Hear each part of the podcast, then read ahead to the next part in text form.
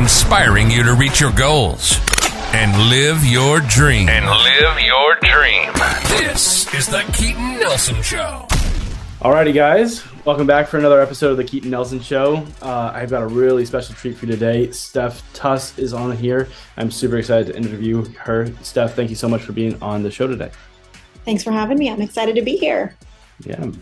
So I love just to get started off. Like, where are you from? How'd you grow up? Because I think it's really cool to see um, the transformation all the guests that I've had on have. So, did you grow up like rich, poor, middle class, um, middle nowhere city? What was it like? So I grew up in a small Midwestern city. Um, my parents, um, my dad was a factory worker, so he worked at the local General Motors plant. And my mom was the credit manager at the local hospital, meaning she was the person that had to call everybody and say, hey, you have a bill that's past due. So super fun. Um, so I would say I grew up middle class, the lower middle class. Um, no entrepreneurs in my family other than my grandparents were dairy farmers, and I guess that would qualify sort of as small business, um, but had no no background in in business whatsoever. Um, my plan was to go to college. I was the first in my family and both sides to get my college education. Um, and my whole goal was to become a teacher and teach for 30 years and retire like all the other teachers I knew um, and live off my retirement plan. That was that was the goal as a as an 18 year old Steph. Gotcha. Um, tell me about where where are you at today? What's life like now? So, so I think it's important to kind of to I want to showcase like where I was to where I am now because I really think it highlights possibility for a lot of people. Because um, I am an accident I'm an accidental entrepreneur. Um, this wasn't my plan. I never set out to be a business owner. I certainly never set out to be a CEO. Currently, I'm um, CEO of Life is Now. We are a global coaching and consulting company for small business owners. Um, we work with people all over the world. Uh, we have a team of about 12, and um, we're, we're moving and shaking in the entrepreneurial world.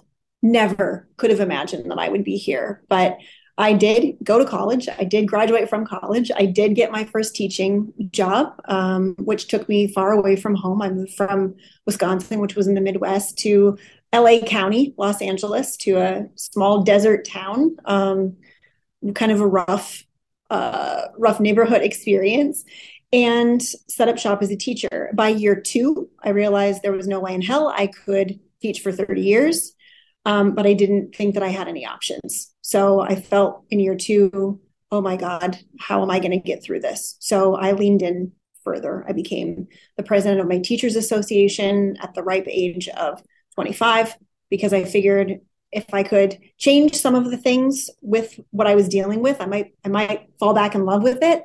Um, right, like you know, the Serenity Prayer: change the things he can and accept the things he can't. So I went with changing the things that I could, um, and in the process, got married. I actually married um, my husband taught across the hall from me, so we're both educators.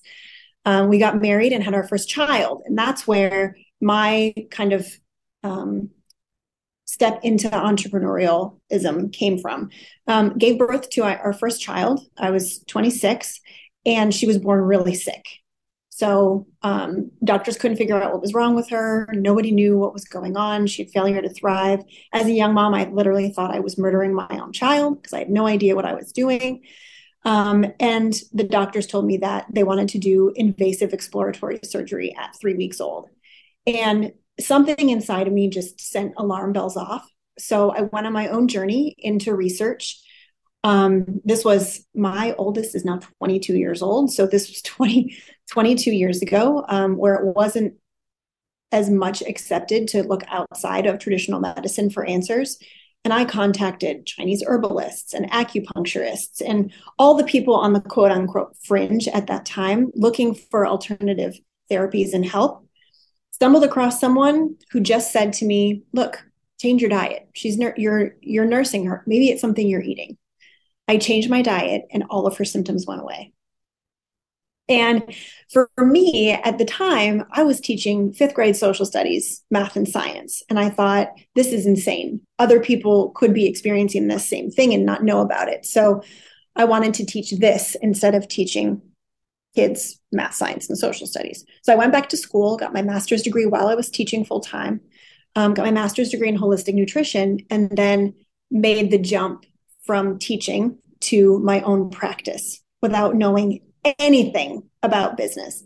So much so that my principal, when I told her that I wasn't coming back next year, said to me that they would hold the position for me. Um, so I had something to come back to when the business didn't take off, right? Which in my mind, I'm like, no way in hell am I coming back here if the business doesn't take off. So I built my business from the ground up. And I think I did so well because I didn't know that I shouldn't have been able to grow the business like I like I did. You know, sometimes sometimes when you know too much it actually impedes your growth. And i was just so passionate about what i was what i was doing helping people get healthy through nutrition and and and solving health issues um, by looking at alternative therapies. And and again this was you know 20 years ago so it wasn't there wasn't a lot of people out there doing that. Um, so i kind of had the, a corner on the market and i grew really really rapidly. Um, within two years i was working with um, professional sports athletes. And also, I was a nutritionist for a collegiate baseball team. And then I grew to the point where I couldn't grow anymore. And it caused me to hire my first coach, my first business coach, who is now my business partner. So, in the process of that, I realized I was more in love with business and the strategy behind business and less in love with teaching people how to be healthy. And I sold my business and contacted my now business partner and said, Hey, I want to come and work alongside you and, and build something pretty incredible, helping other entrepreneurs build their business. And that was four, 15 years ago. And I've been CEO for six. So that's, I just learned by doing the whole way. So, anyone listening to this, if you're thinking about starting a business, you don't have to have a background. You just need to say yes and continue to, to learn the things necessary for you to be successful. So, that's my kind of origin story, how I showed up um, in the role that I'm at right now. And like I said, you would have asked me this you know 15 years ago if i could see where i would be in 15 years there's no way in hell i would have been able to predict that i'm where i am right now. Yeah that is incredible. Um, tell me about how you're serving entrepreneurs now and what makes you guys different than everyone else. So we're currently serving entrepreneurs in in three basic ways. So my business partner david neagle is a mindset coach. He's prolific at mindset and he really he really helps people figure out the why things are happening in in in their business. So all of your results are a reflection of who you're being and the decisions that you're making. So a lot of this has to do with mindset. And a lot of business owners entrepreneurs were born into middle class. Middle class comes with its own mindset which is very different than an entrepreneurial mindset. So he helps with the identity upgrade from the middle class mindset to the entrepreneurial mindset right? Because middle class is really built on security because you've got a set income, you've got to create a life around that. Entrepreneurial mindset is really about risk and growth, which is the exact opposite of of the middle class mindset. And then I come in with the the how. So I'm the behind the scenes tactical person, the the team management, ops management, marketing, um, sales, and help them tactically build their business. And most of the time, when we can get them out of their own way from a mindset perspective, they're then able to implement the, the, the tactics to allow them to grow their business. Gotcha. Um, what kind of problems are uh, I want to think like tactically? You said marketing, sales, and all these different things. Like, what what's like the most common thing that you're seeing the people you help come up against? Totally. Most people start coming to us because they're really unhappy um, they've built a business based on hustle. They love to be in control. They have they have an aversion to getting help and asking for support. So we see business owners that are generally at the one or two million dollar mark, and they've done it pretty much by themselves, or maybe with one key employee. And in order for them to grow and scale, they have to they have to stop being the bottleneck which requires a different way of thinking about who you are in your business a lot of us as business owners have have our value tied into what we do and how hard we work. Especially again if you grew up in a middle class mindset right? Like i mean that's where i grew up. So i i know this mindset very well where it's like if you can do something yourself why would you hire someone else to do it for you? Mm-hmm. But when you're growing your business you have to assign a value to your time meaning your highest value for your time is in business development, relationship development, and probably sales. If you're the business owner and you're doing anything other than that, you're actually costing your business money, the idea is that you need to hire help to do the things that are a lower dollar value so that you can focus on the high dollar things that actually bring in business and make the business money and expand your level of exposure so that you continually have leads coming in. Um, so one of the biggest problems we have, um, the people that we work with have, is is not just necessarily tactical, but it's how to get themselves out of the out of their way of the growth of their business because they don't like to give up control. They've had bad experiences with trust in the past. They have a lot of pride wrapped up in their business, so they're worried about delegating to someone that may ruin ruin their reputation or steal from them. I mean, the excuses right. run the gamut of why they need to do all this themselves, and they don't see how. They don't see how they can hire help they have a discomfort with actually receiving support because they've always been the doer. Gotcha. So, what's the first person that you or first department that you're trying to fill when replacing the entrepreneur? Oh, that's an easy question to answer. and, and it's the one that most entrepreneurs resist the most. And that is every founder, every business owner should have an executive assistant. So if you're managing your own inbox, if you're managing your own calendar, if you're booking your own travel, you are stealing from your company because those are tasks that you could pay someone 12 15 20 dollars an hour to do where your time should be worth 100 150 200 dollars minimum an hour so by you continuing to do those tasks you're not freeing up your time to focus on the things that can bring you in the most money and it's one of the positions that people resist doing the most they'd rather hire someone for sales or marketing before hiring a, an assistant. But the assistant is actually the person that frees them up enough so that they can build capital to make the additional hires. So true. Um, right. I mean, so a common, a common, like this is pretty well known. A common equation is take how much money you make from your business and divide it by 2000. That's your hourly rate. If you would pay someone if you wouldn't pay someone at that hourly rate to do some of the things you're doing, you should not be doing them. So if your hourly rate is $100, would you pay someone $100 to manage your inbox? Would you pay someone $100 an hour to book your travel? No. Mm. Right. So that's a key indicator that those things should be delegated and offloaded to someone else. Okay. Uh, what's the what's the next person then? So we got our inbox covered, our scheduling, all the admin stuff is is being taken care of for the most part. What's the next part? So it really depends on the type of business you're in. So if you're in a service-based business, which most of our clients are service-based, they're attorneys, they're marketing agencies, they provide some kind of service based on knowledge.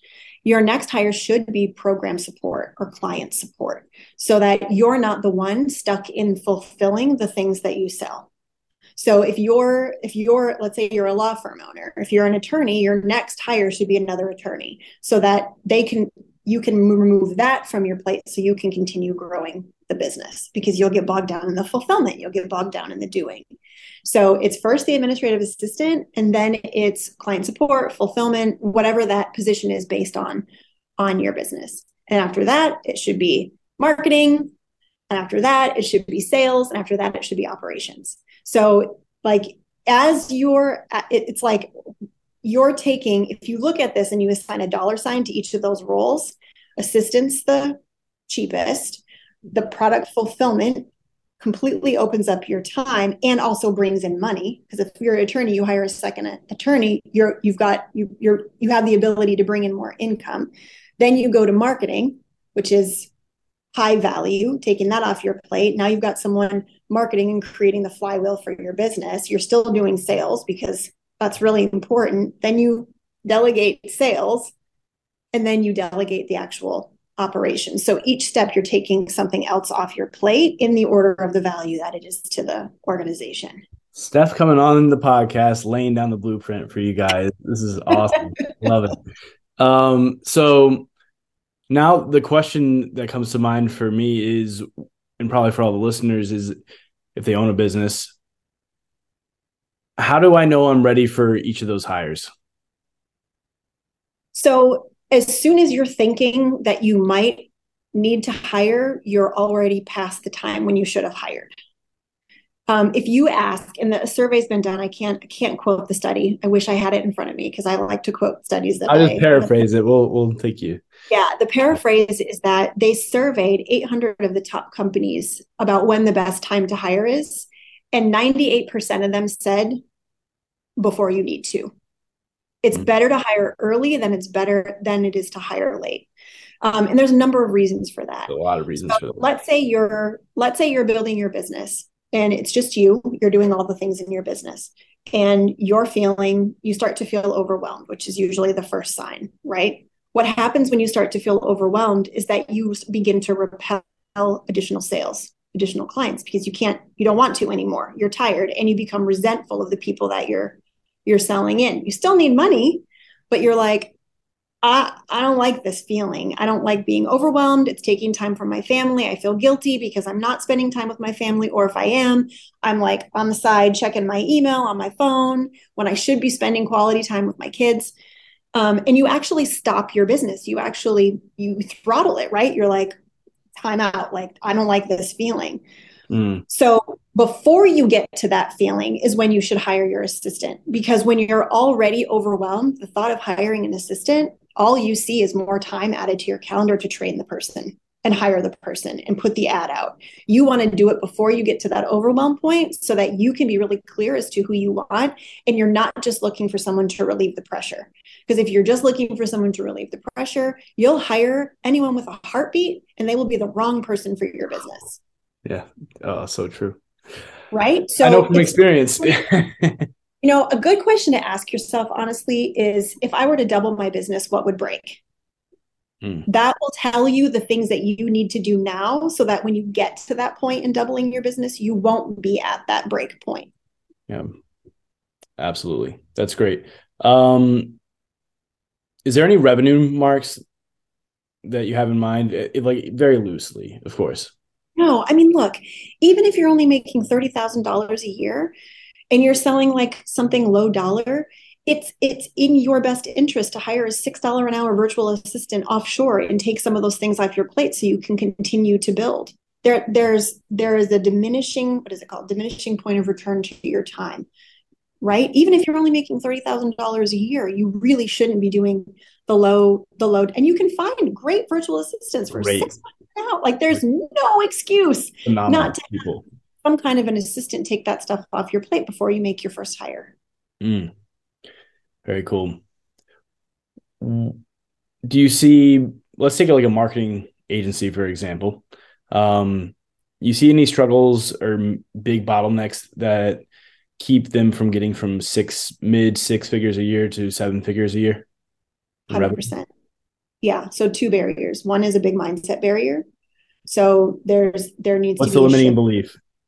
the limiting uh so it's really about who they're being right so if they're at six figures they're probably maxed out doing everything themselves what they can what they can do maybe they've allowed an assistant maybe they've got a graphic designer or something that they can outsource to you know someone they found on thumbtack or fiverr or something right so they've got some a little bit of additional help but their value is tied up into them doing the work themselves.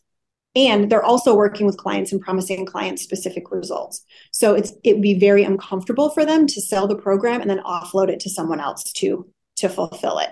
So there's a real mindset issue about letting go of control in that instance and trusting someone else to do as good of a job mm-hmm. as you taking care of your clients so it's really a big control issue at that point. And that control issue pops up like it pops up everywhere at every level at every level of business because for you to grow your business, you constantly have to be letting go of things. And it's very uncomfortable. This is awesome. Very cool. Uh, I'm going through a lot of this stuff right now personally. Um, I had no problem hiring a team, but what I did was I hired. Um, I thought I could do the Ray Kroc model and hire inexpensive work and divide up the tasks with systems op- operations, but you cannot do that with high level marketing. No, It's impossible. Um, so uh, now I'm I'm uh, I'm literally in the process of uh, hiring someone. I might have to wait to send this to my team. Um, but anyways, I'm I'm hiring um, someone in with a much larger salary, but I'm literally looking for someone who's going to be better than me. At- That's what you want to do. That's exactly what you want to do.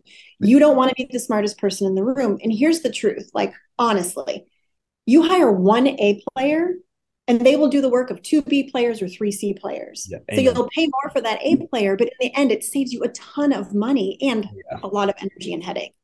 Yeah, seriously, I, I I can't tell you how much I wish I did this sooner. You know what the issue was is that I I hired someone actually before I needed them, which was a great decision in the beginning. But I hired someone and then I taught them everything along the way, and then they were really prepared and and really pretty well suited for the most part. There were there were some holes here and there. They certainly weren't better than me because they learned everything from me. Um, and then they left three years later. And then I'm like, oh my God, what do I do here? And I tried to keep with the team that I had, and I'm like, this is this is not gonna work. I lost half my business in like four months. It was like, whoa, what happened here? Okay, let me see. The quality of the work is what happened here. Um, but I'm super excited because I know when I find this person, I'm gonna go so hard on marketing, so hard on sales, and continue to just team develop and, and hire uh, more people like them to be able to scale the company. And like you said, um, then hire someone to do my marketing, then hire someone to do the sales. It's brilliant. It's brilliant, brilliant, brilliant. And it's things I wish I knew three years ago because it would have saved me and I would have scaled so much faster. It's insane. So, so, so much faster. If you just Um, follow that, like it's a gradual letting go of each Yeah. of these roles and handing them off in the right order that allows you to grow, that allows your business to grow. Yep. 100%. Yeah. And I wish I did it. And I, I've been interviewing people and I'm like, wow, this is perfect. Like they're they're gonna crush it. I just know it. I like I've I've got this like rubric. I'm scaling them all out, and yeah, it's so so so cool, and it's exciting, and it's cool that there's people like you that can save someone three years of of headache and stress. Yeah, that's what we hope. That's what we that's honestly what we hope. Like leverage our leverage our mistakes, the mistakes that we made so that you don't have to make those same mistakes. Like everything that we teach are things that I've learned myself because I was mm. never trained on how to be a CEO. I was never trained on how to run a business. This has all been over the course of, you know, the last 15 years where I've learned by trial and fair, fa- trial and error and also learning and leveraging from everyone else's experience as well. It it 100% works. Like it just it's it's a natural progression. As long as you don't let your own resistance get in the way. Yeah, I really don't have much of a problem letting go. Like as far as like of the control and everything, I don't have. I I have a problem when I look back and there's like clients are upset and there's mistakes and errors and stuff like that. When it's clear that someone's not doing the job well or putting the care into it, um, but I have no problem giving someone who's better than me or just as good as me or slightly but like you you got it. You Yep. go for it. You can be smart. You can come up with product offerings, services, and stuff. I don't care. Um, whatever's gonna get the results for the clients, you know. That's what you want. Yep. Yeah, very very cool. Uh, Steph, what is? So I'm sorry. I think I've cut you off of the answer to the question. We so it was number one mindset keeps uh, marketing agencies from um, six to seven figures a year. What's the second part? Honestly, this is my opinion and what I've witnessed both in our own business and in the business owners that we've worked with. It's lack of vision. So if you don't have when you're going to when you're going to seven figures or eight figures, you're really pushing yourself. I mean, it, you really look. There's no no faster path to personal growth than being a business owner because you're constantly bumping up against your own stuff every single day, right? Yes. So it really, if you lack vision for where you go, then you your team lacks focus for what's important. So we start all of our business owners with a very clear vision activity. And basically, it's based on Cameron Herold's book, Vivid Vision, which is a great resource for anyone. And the, the premise of it is that as a business owner, you really need to have a 3D world of what you want your business to look like in three years. And three years is important. Five years is too much. One year is too little, three years. And what you need to do is pretend you're getting into a time machine and you're setting the date for April 20, whatever today is. I don't even know what today is, 2026, because it's 2023 right now. That's mental math right there. So you step into the time machine, you step out, and you're in your business three years as if it's happening today. and you go through each of the areas of your business and you write down what you see, what you feel, what you experience. So, what's the culture? What's the vibe? What's the environment? What's happening with sales? What's happening with marketing? What's happening with client support? What are clients saying about you? How are you making money? What what are you what's your curriculum? What are you designing? And you get this like incredible 3D vision that you didn't even know that you had, but was there the whole time and then you put that into words. So you put that into inspirational words and you share that with your team. Now, why is this important? Because A players need to want to work for something. They're not there to, ke- to get a paycheck and to check things off a list they want to be a part of something. They want to grow something. They want to see that what they do matters. So if you present this vision to them it should inspire them. It should give them a reason why they do the things that they do. And your team is going to come across obstacles as you go from six six figures to seven and then beyond. So you want to make sure that they're really clear on why they're doing what they're doing and they know how they can help you reach that vision. So everyone's on the same bus everyone's going the same direction everyone's going to end up at the same place. And why is that so important? Because without a vision, you run a reactionary business. You're constantly reacting to every single thing around you. This upset client here, this possible opportunity here, this new marketing strategy here, this new sales strategy here. And you don't have that North Star to say, wait, is this in alignment with our vision? Is this not in alignment with our vision? And are we doing something every single day to take us closer to the vision? And I really think that a lot of business owners miss the mark by not creating that vision and not sharing it with their team.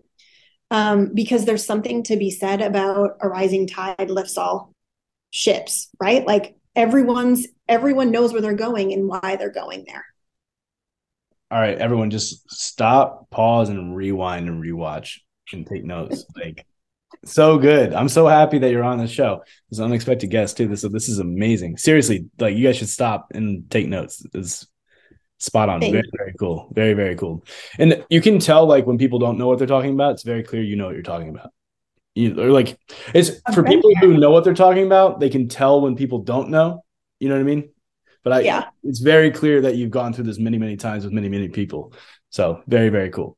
Um, so with that being said, as a perfect segue for the question that I was going to ask, but I brought it back, was what's what's um I'm sorry, I'm gonna mess up the company's name, but like what your company, what's the vision for you guys? Where are you guys going? What's your 3D world in three years from now? Yeah, so we created our vision. We read it every single week as a team. So everyone is we're constantly looking at our vision. We're constantly saying, how are we doing here? What are we doing here? Um, in three years. And, and here's the thing with the vision, there are no numbers attached. So it's not about a financial goal because to be honest, your team doesn't really care about a financial goal. It doesn't affect, it doesn't really affect them that much. They care more about what like what they want to be a part of. So for us, our three-year vision is about how we're going to give back. So we want to create a program that um, fosters young entrepreneurs and also helps youths in need by creating experiences that get them out of the mindset that they're in. So we've got a really big push to give back to the community in terms of our youth, both entrepreneurially and just giving them new experiences to open their open their minds that, that there's something different and possible for them. Um, part of our vision is our sales team to build out a world-class sales team based in service so that we've got like silos of salespeople. Um, that our marketing is just seamlessly interwoven with our sales. We're really clear on who our ideal client is, and we turn away everybody who's not our ideal client because we want win-wins across the board. So it's really about like what we aspire to be, how we aspire to be, and, and who we're being. Um, we want a vibe that our office space is homey yet professional and upscale. And this is my actual office that reflects who we are as an organization.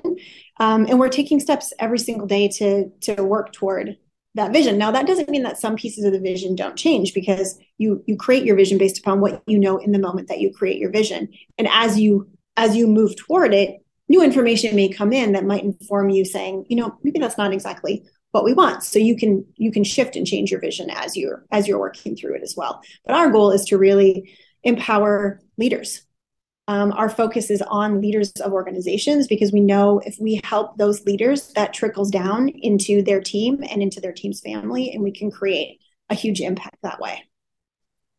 Beautiful. Beautiful. Um, I got like some fun questions that I always ask everyone at the sure. end of the show. Um, so what are the top three character traits of a leader? Top three character traits. Yes. So uh, I believe a leader needs to be vulnerable first and foremost. So if you want to build psychological safety with your team, you've got to show that you you're willing to be vulnerable with them. If you're not vulnerable, your team will never be innovative because if you're not vulnerable and highlight your own mistakes, they'll be afraid to make mistakes. So vulnerability is key. Okay, so that's what you mean by vulnerable. I'm not gonna go run and sit and cry in front of them because I'm stressed out. I'm gonna no, like, no. Vulnerability is like, hey guys, I'm struggling with something. I need your help. Or wow, I made this mistake here's the mistake I made, here's why I made it, here's what's going to happen to make sure I don't make that mistake again. So allowing yourself to to to sunshine the mistakes that you make gives your team permission to make mistakes as well, which means they're not terrified of making decisions, right? How many how many people listening to this podcast are suffer from decision fatigue? Every team member comes to them to make every decision right? And at the end of the day, you're like, I cannot believe I have to answer this question for the 50th time. It's because you haven't developed psychological safety within your team. They're terrified to make the, the wrong decision. So if you can show that it's okay to make mistakes, you'll notice that they that they'll make that they'll be more willing to make mistakes and they won't they won't make that big of mistakes the second thing is you've got to be empowering so vulnerable and empowering now what does empowering look like it means that when someone comes to you with a problem, instead of you feeling like you have to solve everything, you say to them, What do you suggest? What do you think is in the best interest of the company? Yep. Rather than the compulsive knee-jerk reaction to, to solve the problem for them. So that's how you build that's how you build self-esteem in your team by letting them know that you trust them to come up with a solution that you don't have to be the smartest person yeah. in the room come up with the solution, right? Because then you get the decision fatigue. Um, and I think the third trait is that you've got to you've got to really value growth. So your company can't outgrow you. If you're not working on yourself and becoming better at what it is that you do, or a better leader, or a better decision maker, then your company will stall out. So if you look at any great company, all of any all the great companies, all of the leaders are coached by someone, mentored by someone. They're constantly learning and growing um, themselves as a human being. I think those are the top three traits. Yeah. Yeah. Grab a notebook. If you're driving, stop this and go home and, and write it. Write some stuff down. This is great. uh, what's something that scares the crap out of you in a good way? Something that scares the crap out of me in a good way. Um,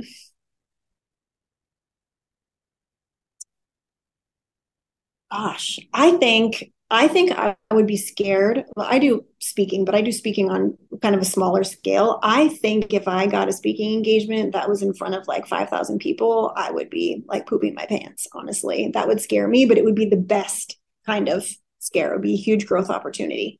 Yeah. Um, and I think I would, I think I would do just fine. It's not that I don't have the confidence in my speaking ability. It would just be like, oh, this is a really big deal and I'm scared. And what if I screw up? You know, all the old, old programming stuff that would pop into your mind.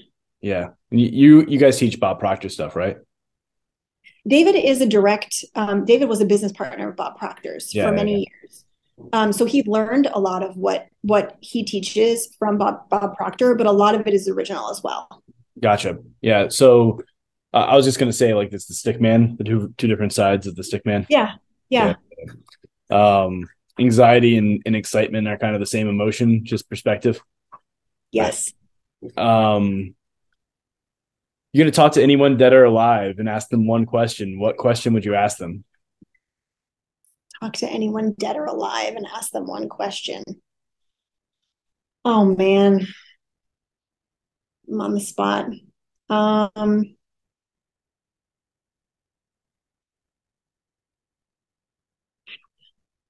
talk to anyone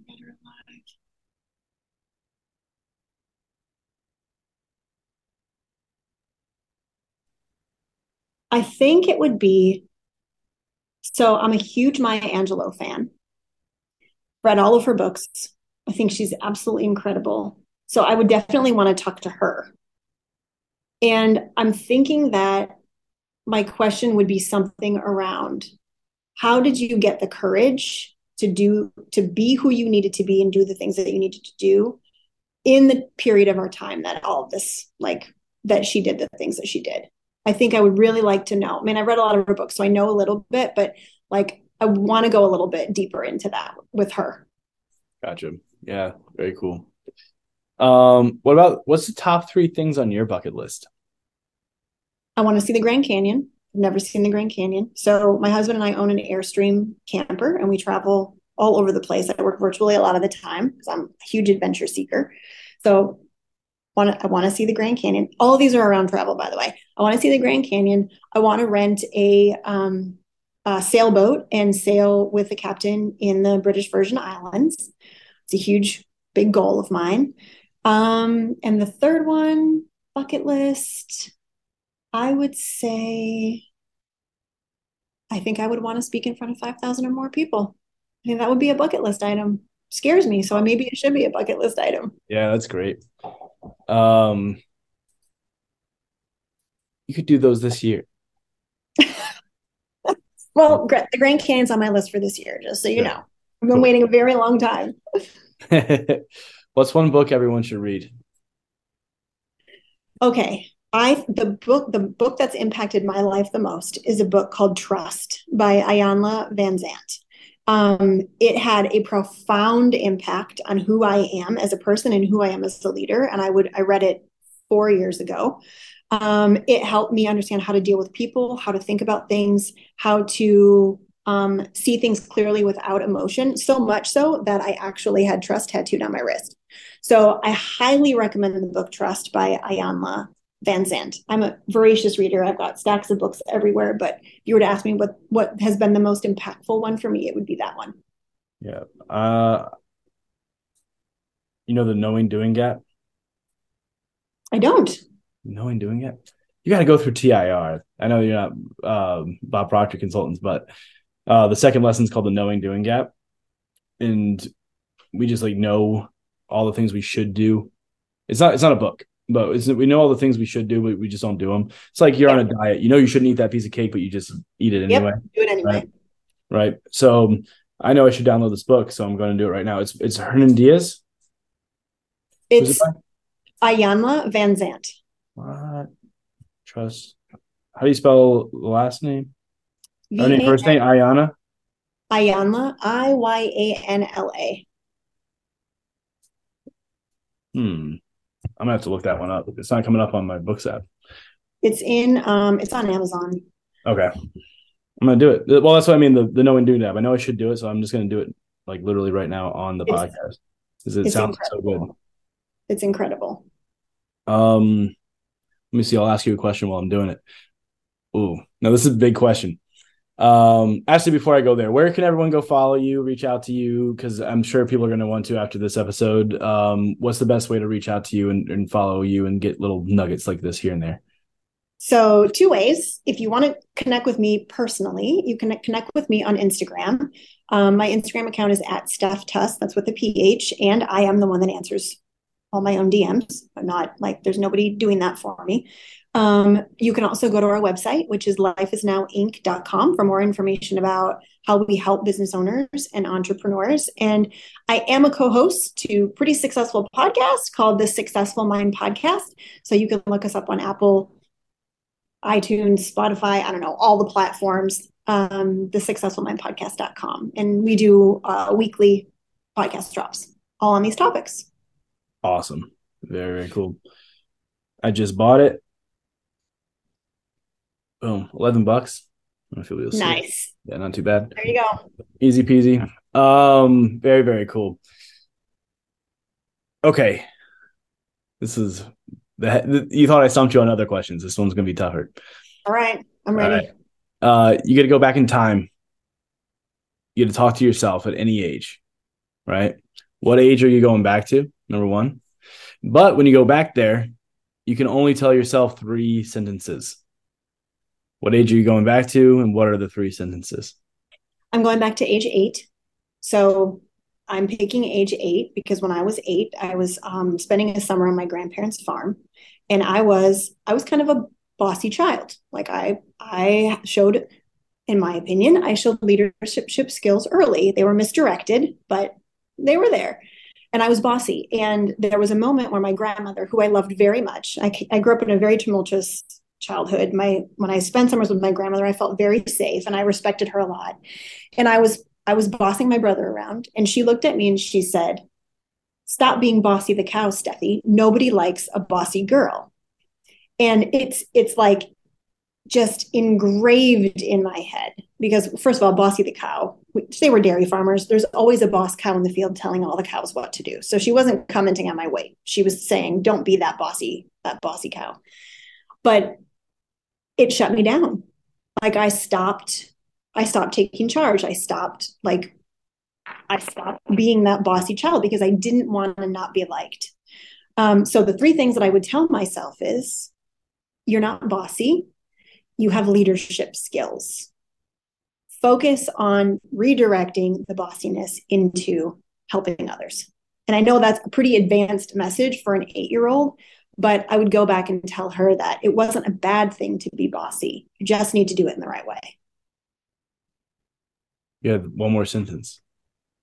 I or do. That's the last one. You, oh, you have to be. It's not a bad thing to be bossy. You just have to do it in the right yes, way. it's not a bad Okay, thing to be bossy. You need to do That's it in the good. right way. Yeah, that's really really awesome. I got a six year old daughter, and she has a two year old brother, and she definitely exemplifies leadership skills. And yeah, I might use those three sentences. That's really really awesome. Love that. Um, I just want to thank you. This was a great episode. My Um, I pleasure. was It's like- been so much fun. yeah, I was like, I was like, I'm not gonna do it. I'm gonna be. I we already rescheduled once, and then now I'm I'm at home. I'm like, I can't reschedule it again. So I, I'm glad that it all worked out. We got some great, great, um, great pieces of advice in here. I I'm gonna go back and rewatch this one myself. So thank you, thank you, thank you. Awesome. Well, if I can help in any other way, let me know. I'm happy to. Yeah, yeah, definitely. Well, you and the uh the viewers like leave a rating, share this one out, post it on your social media. If this wasn't right for you for whatever reason, I don't know why it wouldn't be unless maybe you're like not an entrepreneur or business owner. Send it to your brother, cousin, sister, mother who is. And um until next time, peace.